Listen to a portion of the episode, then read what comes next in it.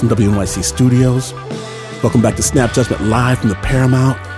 And your calls and your letters, I get it. It's been far too long. The wait is over. Snap Judgment live. Yes. Now then, I get to introduce, next to the Snap Judgment stage, the queen of Snap storytelling. Please give her some love, Miss Joyce Lee.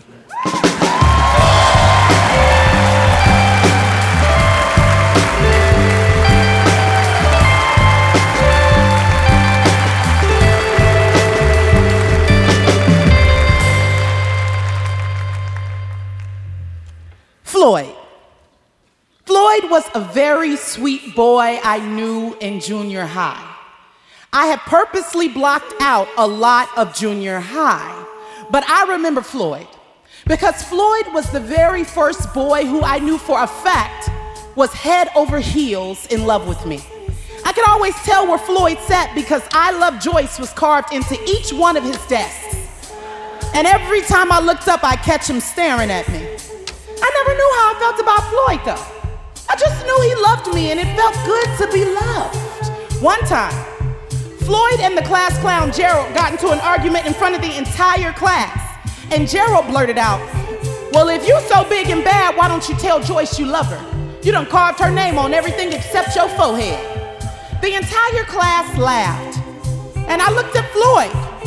And even though I couldn't see his eyes through his thick Coke bottle glasses and through my thick Coke bottle glasses, I could see his shyness as he lowered his head and said nothing.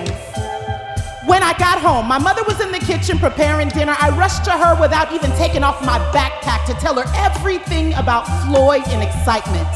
How Floyd loved me, how everyone knew, how good it felt to be loved, how shy Floyd was when Gerald exposed him, and how I saw Floyd's love and shyness as an opportunity to ask Floyd to the junior high winter formal dance. Wait. What you say you gonna do? Say what you gonna do again. Say what you said. I knew I said something wrong, but I had no idea what it was. Run it by me again. Say what you gonna do. I'm going to ask Floyd. You ain't gonna ask no man but Jesus for nothing.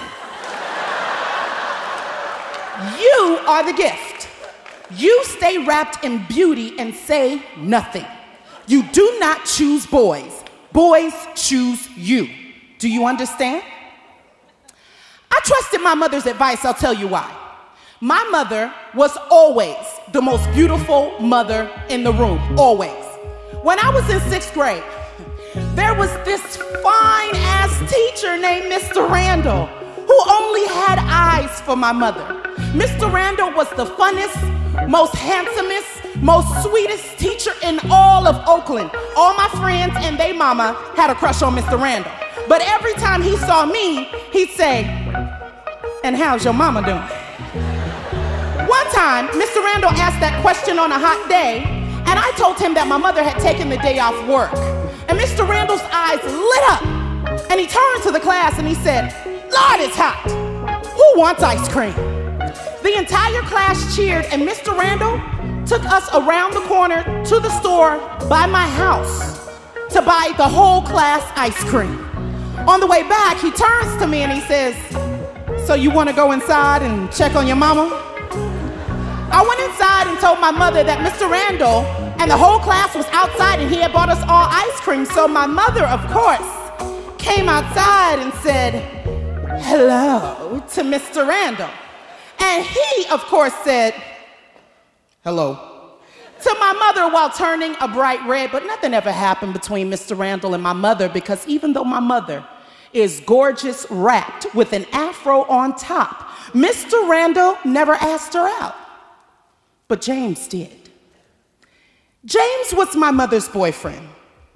In the beginning, James showered my mother with compliments of her beauty. He bought her diamonds and furs and Mercedes Benzes and a house and took us all on vacation while becoming more particular about the goings and comings of my sisters and me. And his criticism started mixing more in with his compliments, but we were all very financially well kept with James, so my mother gave him more say, and then more say, until it became a law that my sisters and I couldn't do anything or go anywhere that James didn't approve of. And with even more time, neither could my mother. James was always involved in listening to every conversation in the house, usually from another room, so he heard me telling my mother about Floyd. Yeah, see, now, don't be stupid now. See, you the gift, you know. You ain't desperate and ugly like some of them friends of yours you bring around here. Now, what's that girl's name you brought around here yesterday? Now, see, she gonna have to beg a man for attention. You ain't got them type of problems. You talk too much. Men don't like that. But you're still pretty enough to choose. Men choose you. I became so excited at the idea that of all the beautiful girls at school, someone would think I was special enough to choose me. I fantasized daily that a sweet and shy boy of my dreams, who had the psychic ability to know that I had a crush on him, would be so overwhelmed at the gift of my beauty and my specialness that he would make a huge scene in front of the entire school just to ask me out. You know, nobody really ever asked me out in high school. I was this sassy, do-good, tomboy, church girl thespian who loved the blues. So I waited, and I waited. Freshman year, nothing. Sophomore year, I had the hugest crush on my best friend, Tyler. But that joker chose everybody but me. He didn't know I was alive. By the time somebody actually did choose me, I was so happy just to be chosen, I said yes to every single guy who asked. First there was Jayden, who took me out on a romantic date but then demanded that I buy all of his school lunches since we were together. Then there was Fred, who told me how beautiful I was in private, but how he had a whole other girlfriend he'd rather show off in public. Then there was Jace, who I never saw him. He was always fighting and getting suspended, and I wanted somebody I could show off at school. But still, they all thought I was special enough just to choose me. And this is how I dated. Man after man, year after year, yes after yes, until I was around 25. I knew I was dating all the wrong guys, but I didn't know why, until I went home to visit my mother. She hadn't been feeling well. So she and I went to the doctor to get a checkup, and James met us at the hospital, and he seemed concerned, but he kept going over business with my mother and things that he wanted her to do, and he kept telling and talking. And all of a sudden, at the ripe age of 46, my mother had a stroke. When the nurse came to tell me, I honestly thought she was mistaken until she took me just a few steps behind a door where I saw a bunch of people in blue working vigorously on my mother. She looked so helpless, and there were tubes coming out of her from everywhere. And James, I saw James standing over her. Yeah, give me this jewelry now. Take it off and give it to me. I done spent too much money to have the people in here stealing it. I thought I was in a nightmare until the nurse readdressed me. Ma'am, we're going to keep your mother with us for a few days. How about you go home and pick her up a few things? I could literally feel the room spinning, and my legs felt like two sinking ships. I exited the room. I didn't feel my feet dragging down the hospital hallways. I didn't notice the people waiting in the waiting room. I didn't even notice the sliding exit doors. I wouldn't have even noticed what time of day it was hadn't it not been so hot. It was like the sun kind of jolted me back to more of a reality, and I just took a deep breath. dug in my purse to get the car keys, only to hear, hey, Fickums, hey, Fickums. Girl, you fine as frogs here. Come over here, let me holler at you for a minute. I was annoyed and offended and afraid, but I smiled, said thank you, got in the car. And on the drive to my mother's house and back to the hospital, everything started going through my head, every conversation, every moment, every month, every week, every year.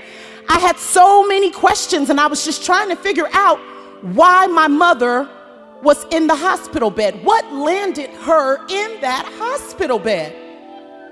Why a woman so strong and resilient wouldn't tell James to shut up about the jewelry? And why? Seriously, Oakland, why? Why would that fool in the parking lot think that any woman coming fresh out of a hospital is in the mood to be catcalled?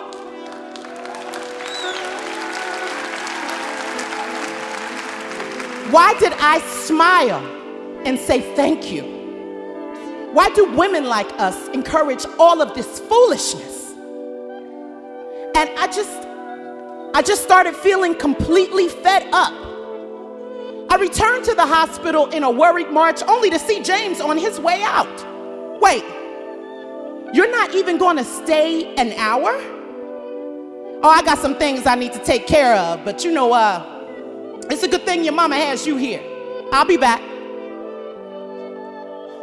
I sat next to my mother, staring at her IV, making myself comfortable in the chair that was going to be my bed for the next 4 days.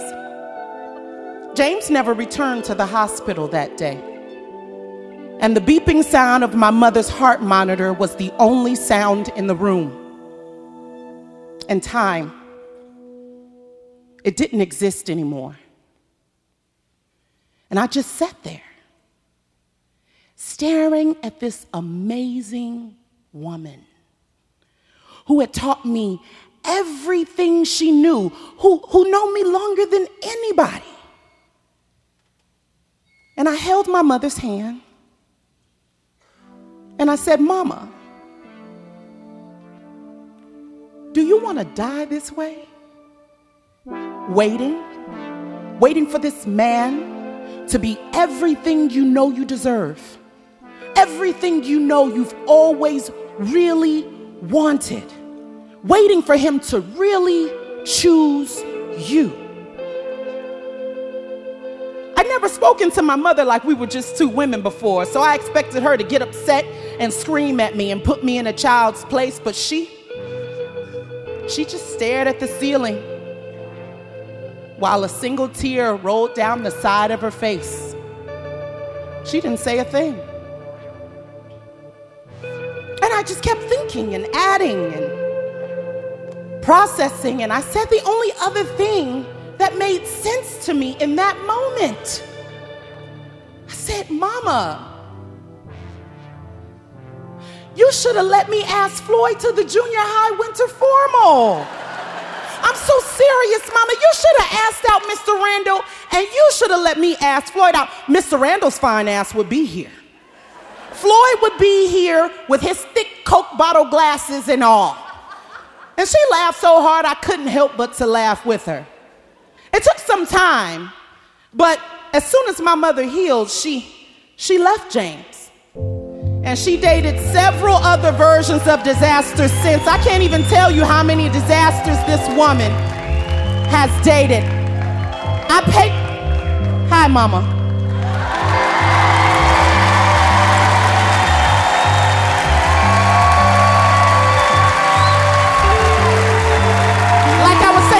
Make mistakes, you know what I'm saying? I was saying we all make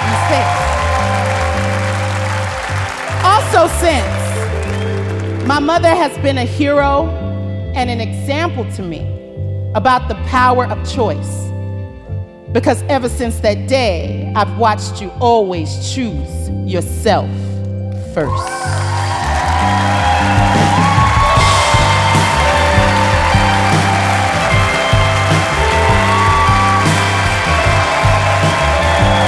Joyce Lee, and Mama's right